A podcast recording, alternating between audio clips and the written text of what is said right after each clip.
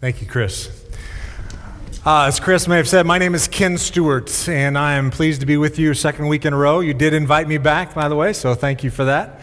Uh, but I am with 95 Network, a nonprofit that serves small and mid sized churches throughout America. Uh, that qualifies as kind of 800 in attendance and below, and that makes up 95% of churches in our land. And uh, we believe that that particular segment of our Big C church is underserved, under resourced. And so we exist to resource them and to help them to be more healthy in, in their organizational existence so that they might reach their redemptive potential. So that's what I do on my Monday through Friday. But I love coming and serving in the church and being a part of this on Sunday. So again, thank you for having me. Last week we introduced the series, Oh Yeah. And the idea behind this series is that there are some truths in Christendom, in our life with Christ as Christ followers, that we often overlook. If we take a moment to really think about them, we say, oh, yeah, that's true. But we don't think about it often. And so I thought we'd just do a three week series on a few of those topics. Last week we talked about, oh, yeah, I have a soul. I have this part of me that is my very essence, that makes up who I am, and that God breathed life, breathed soul into me.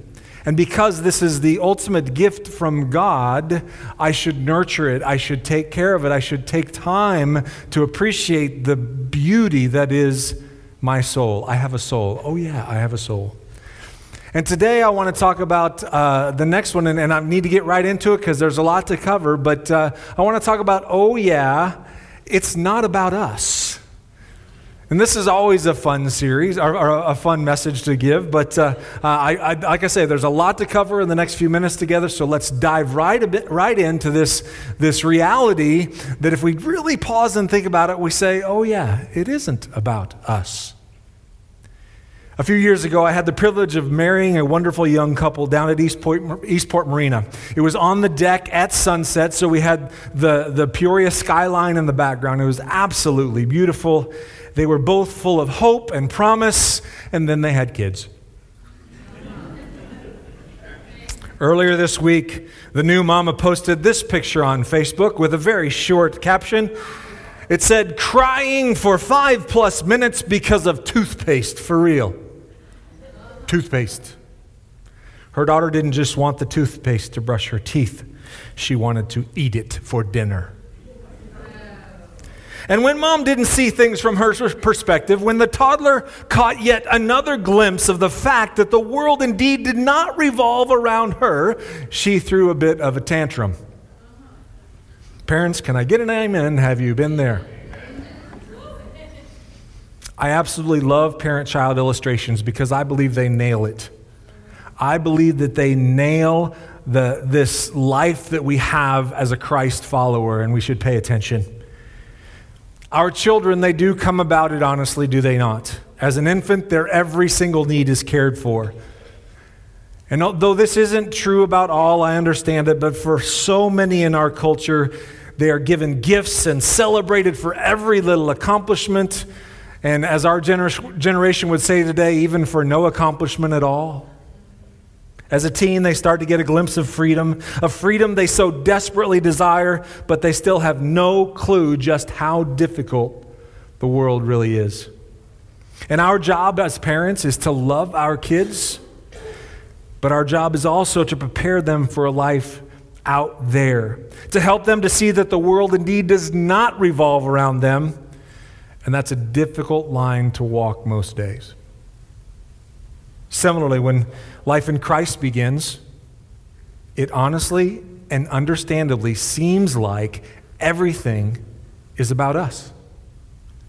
That's the message we send, isn't it? God loves you. Christ died for you so that you might have forgiveness of your sins and so that you might have eternal life. These are all true statements. I'm not debating them in the least. But do you see how we might get the message mixed up early on and think that this story, his story, is about us?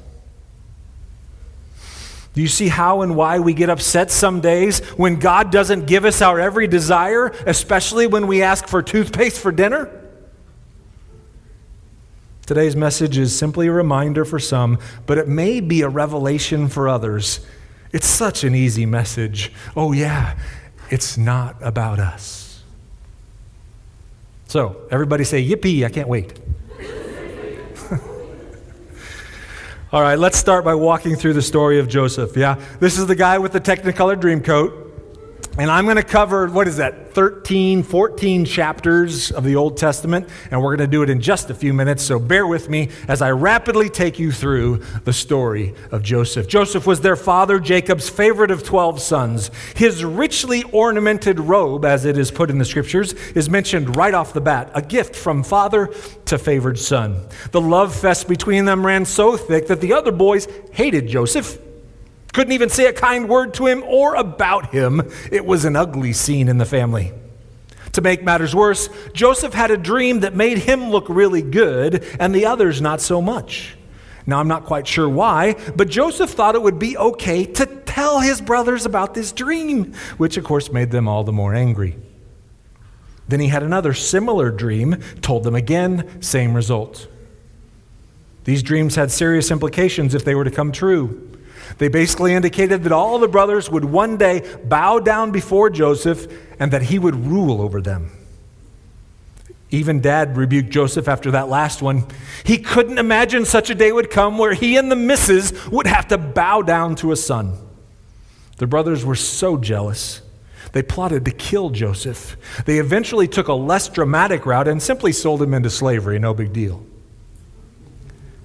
But they dipped that shiny coat of his in goat's blood and convinced dear old dad that Joseph, his most beloved son, was dead.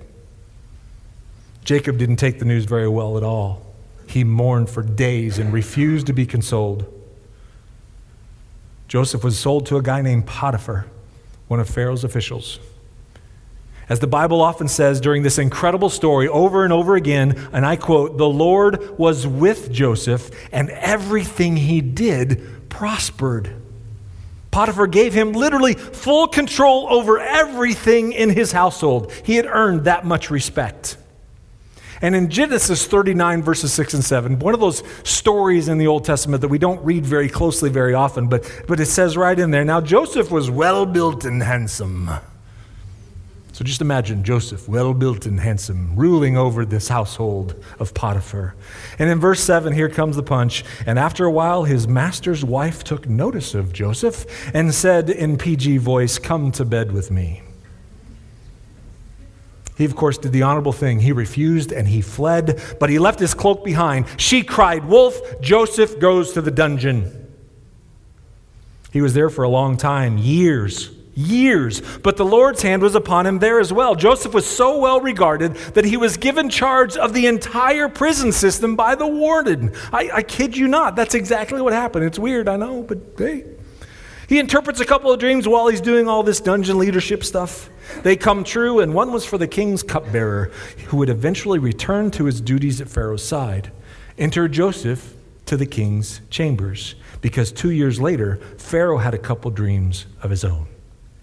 He does such an amazing job interpreting the dreams, giving God complete and total credit, by the way, that Pharaoh decides to appoint Joseph as his number one. I'm not making this up, folks. He went from dungeon to dictator, benevolent though he may have been, almost literally overnight. Pharaoh gave him full control. He didn't even want to have a say in what was about to happen. The story is quite rich. You should read it sometime. Pharaoh's dreams predicted seven years of abundance, followed by seven years of famine. Joseph's charge was to do whatever it took to prepare for those seven years of famine, and what he said basically was law. Joseph's charge was to take care of the people. And when famine had been in the land for some time, Jacob sent 10 of his sons to Egypt to buy grain. And when they arrived in Egypt, you guessed it, You've followed the story. They bowed down low to the man that was large and in charge, their brother, Joseph. His dreams had come true. Eventually, through a lot of drama, the family is reunited and the entire clan moves to Goshen, a local hotspot for shepherding families. Seriously, this is a great story. and there's absolutely no way to do it justice in this short time this morning. There is so much we can learn from this passage. But I want to bring it back to the context of our series a moment and just play it out as a reminder to us all oh, yeah, it's not about us. But let's remember that as we do so, we do so with the advantage of hindsight. That we can look back on this story with 2020 vision. We can see things that you cannot see when you're in the midst of it. Let's just acknowledge that. The interpretation and subsequently the message of this story really depends on your perspective. And that's what I want to do right now is I want to break down four distinct perspectives that are going on here. Four completely unique experiences within the same story. And the version of the story that you get really depends on who you ask. The first major perspective is that of Joseph. Joseph lived the story. He was the eternal optimist. The Lord was with him wherever he went, and he could see the glory of the Lord all around him. That was the source of his optimism. He still suffered greatly the rejection of his brothers and his own family, separation from them, the life of a slave. And he was desperate to get out of the dungeon if you read the story closely.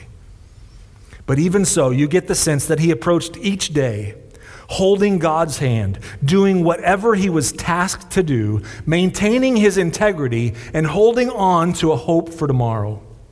He had a centered, hopeful, faithful countenance about him. That was Joseph's perspective. How about the perspective of the ten brothers? The story ended by their hands. They were spiteful, jealous, and almost inexplicably evil to their brother. The end of their brother's life was on their conscience. Their father's intense sorrow weighed on them. They never forgot about it.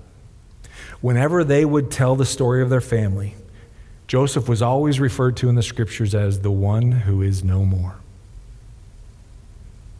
And then there's the perspective of their father, Joseph, Jacob, I'm sorry.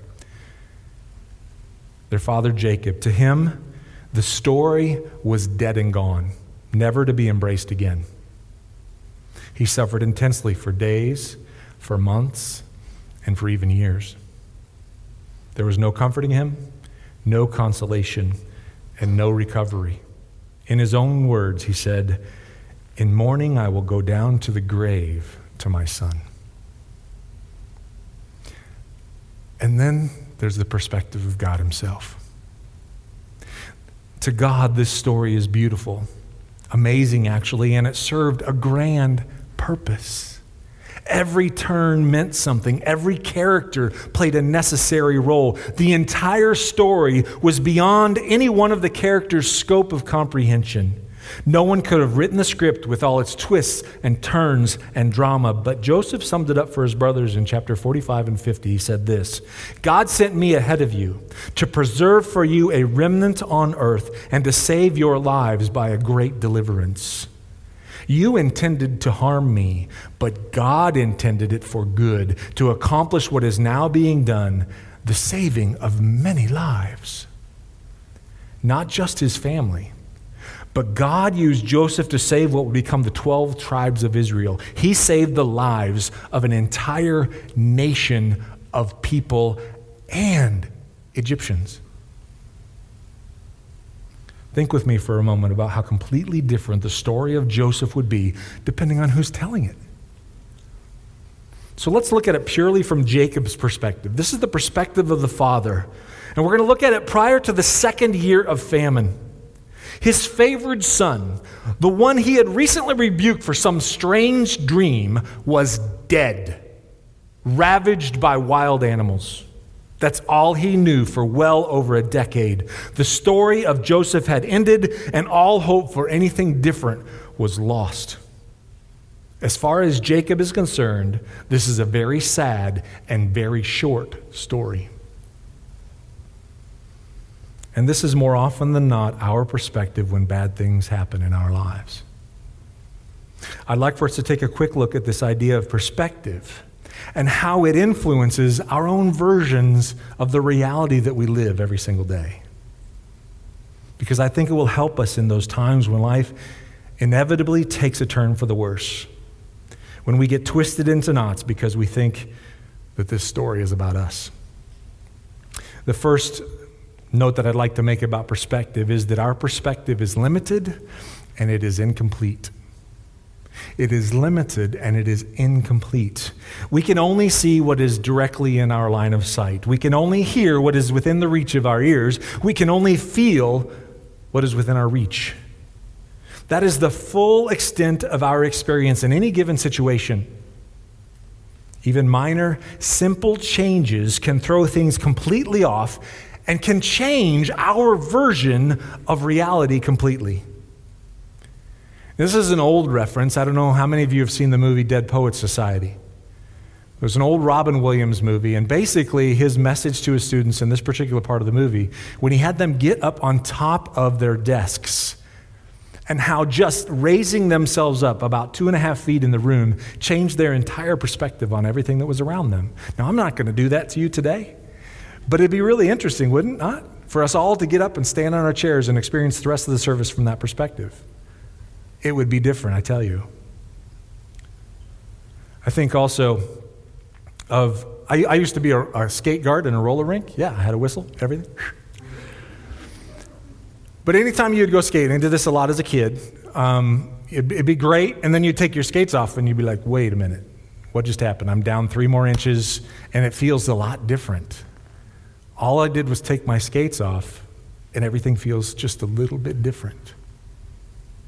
I think uh, my daughter played a lot of sports. I played a lot of sports. I think of the, the uh, perspective difference between a coach and a player and a parent.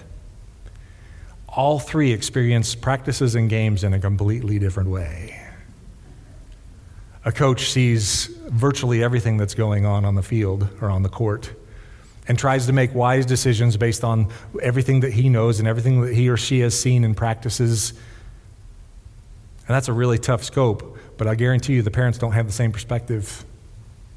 They want to know why Johnny or Jane isn't playing. And of course, Johnny and Jane feel the same way. And I recently have donned the stripes and got another whistle. And I'm refereeing basketball games. And I'm telling you, it's a completely different perspective yet again. And parents don't share my perspective. Our perspective is limited and it is incomplete. Secondly, our perspective is particular and it is selfish. Our experience in this life is unique to us. Our experiences are shaped by so much more than the circumstances of the moment. Our eyes, ears, and hearts have filters, we have resistors, and sometimes even all out roadblocks or blinders that prevent us from seeing purely. Our perspective of reality is inherently selfish because it is based entirely on our uniquely personal interpretation of the so called facts. It is influenced by our childhood, our education, our entertainment choices, our health, our political views, our reading lists, our friends and family, our church affiliation, our emotional state, and on and on and on and on. All of these things contribute to the way that we see and experience life, and therefore the way we interpret things, our perspective. Think of this again, those of you that are parents, when your child gets up on the stage for the first time, any stage and how a parent gushes over that performance. And some of us are like, Are you seeing the same thing I'm seeing? But you and I don't realize that 10 minutes before the performance, that kid was crying and scared to death about going out on whatever that stage was. And that parent is celebrating the victory of overcoming that fear. That's a different perspective. My daughter recently got her license. She's 17 now, so it's been over a year. But I, I remember when she first moved into the driver's seat, and I moved over to the passenger seat. It's a different perspective.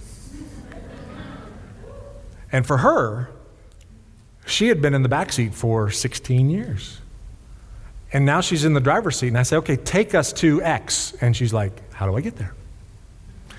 You've been going there for the last five years in the back seat. You surely can figure out how to get there, wherever there was. Different perspective. Back when she was in the back seat, she didn't care. She didn't pay attention to what turn we made, what direction we were going, what was going on around her. She didn't have to. Now she does. It's a different perspective. Our perspective is particular and it's selfish. Thirdly, our perspective is biased and it's powerful. We are a bit partial to our own opinion, would you not agree? It's understandable, understandable that we're biased in this way. Our personal perspective has an incredible hold on us. It's almost impossible to give it up. To do so would take an admission of our own faults and failures and shortcomings and the elevation of something beyond our own understanding. And we don't do that very well. So we hold on tightly even when we know we're wrong. You've all seen it. Logic goes out the window, emotion rules. There's a region, reason that religion and politics are not discussed at dinner parties. Here's the deal. In light of these three realities and more on perspective, as Christians, as followers of Christ, as seekers of God, we must be willing to do exactly what does not come natural to us. We must willingly die to our own perspectives. The Bible says that we must die to ourselves. Same thing. And we must hold on to the hope of a perspective that is beyond what we can even comprehend some days. The hope that God, only God's perspective can give. The hope that can only come when we realize that this story is not about us. I'd like to take you to a, another famous story in the Bible. We are, of course, in the, the Lenten time frame as we head into Easter. And as such, as we prepare for that time, I'd like to take us quickly through the story of Holy Week. That can be found in John chapters 12 through 19. It starts on Palm Sunday and the triumphal entry into Jerusalem. It's a grand celebration. Jesus spends the week preaching and teaching and praying and serving. He's hanging, hanging out with his homeboys, doing his best to let them know that their world, as they know it, is just about to blow up. Read the story, folks. He tells them time and time and time again, things are going to change here in a moment, and they don't get it. They can't, they can't wrap their minds around it. They don't know what Jesus is saying. Thursday night, they celebrate the Passover with dinner together. And then they take their usual post dinner walk to the Mount of Olives. And that's when they get the call. You know, the call? Not the calling, the call. The call that every one of us dreads. The call that we know once that call is done, our life will change forevermore, and it doesn't feel like it's for the better.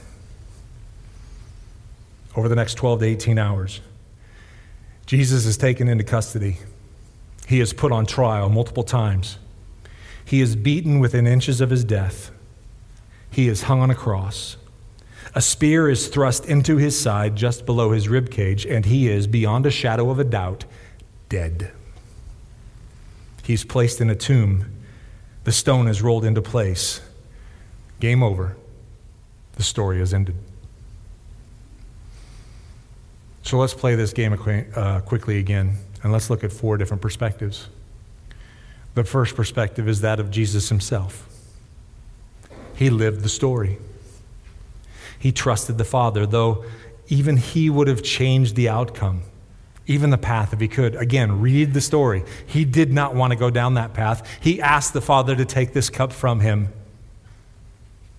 He suffered greatly, he bled, and he died.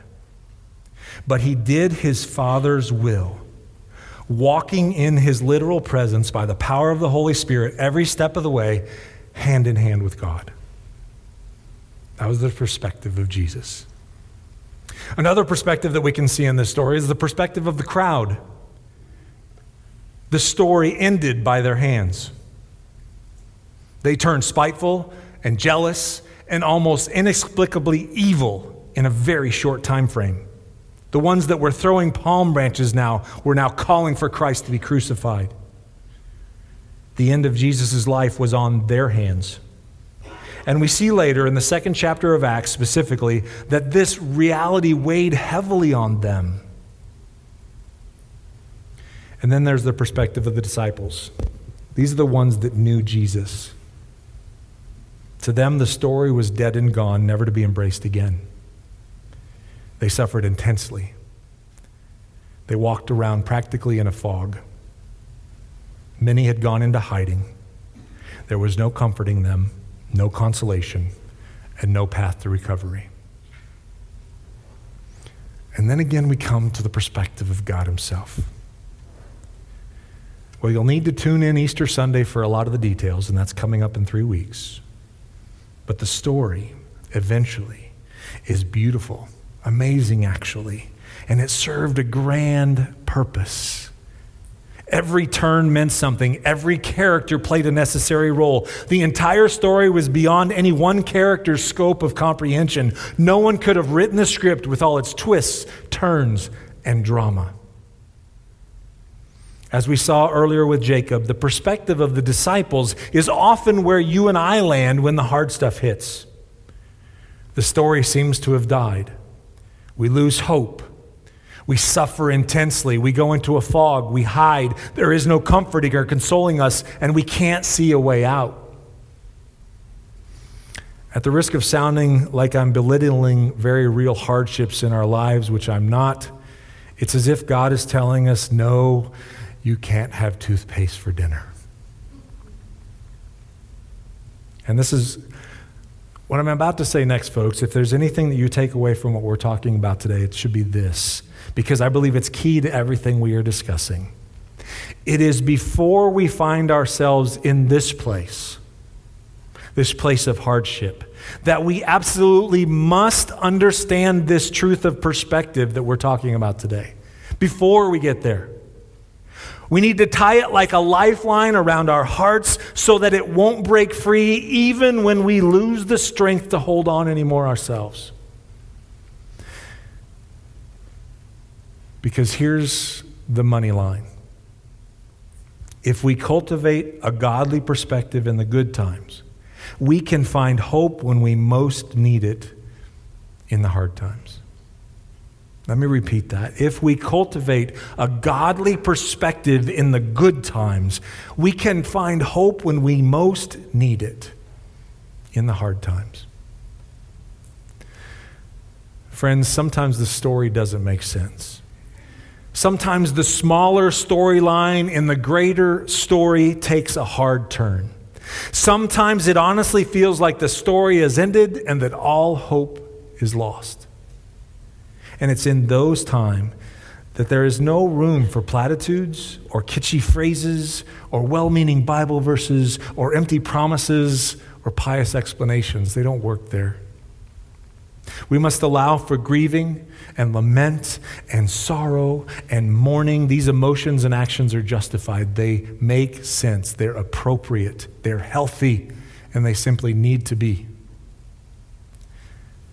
And it's in those times that we must let our relatively silent hope rest in this bedrock truth that we have cultivated in the better times. The truth that God is still crafting His story. And the hard, humbling message is that His story is not about us, it's about Him. And it is to His glory and His honor, not our own. Would you please pray with me? Gracious Father, Lord Jesus, and Holy Spirit, we thank you for this day. This day that allowed us to get up out of our beds, to breathe the air, to be a part of your community this morning in worship, to hear a message from your word, and, and hopefully, Father, to put our lives in a little bit more perspective. As we wrestle with this truth, Father, help us to feel loved, help us to know how much you do love us and how much you do want to call us into your fold.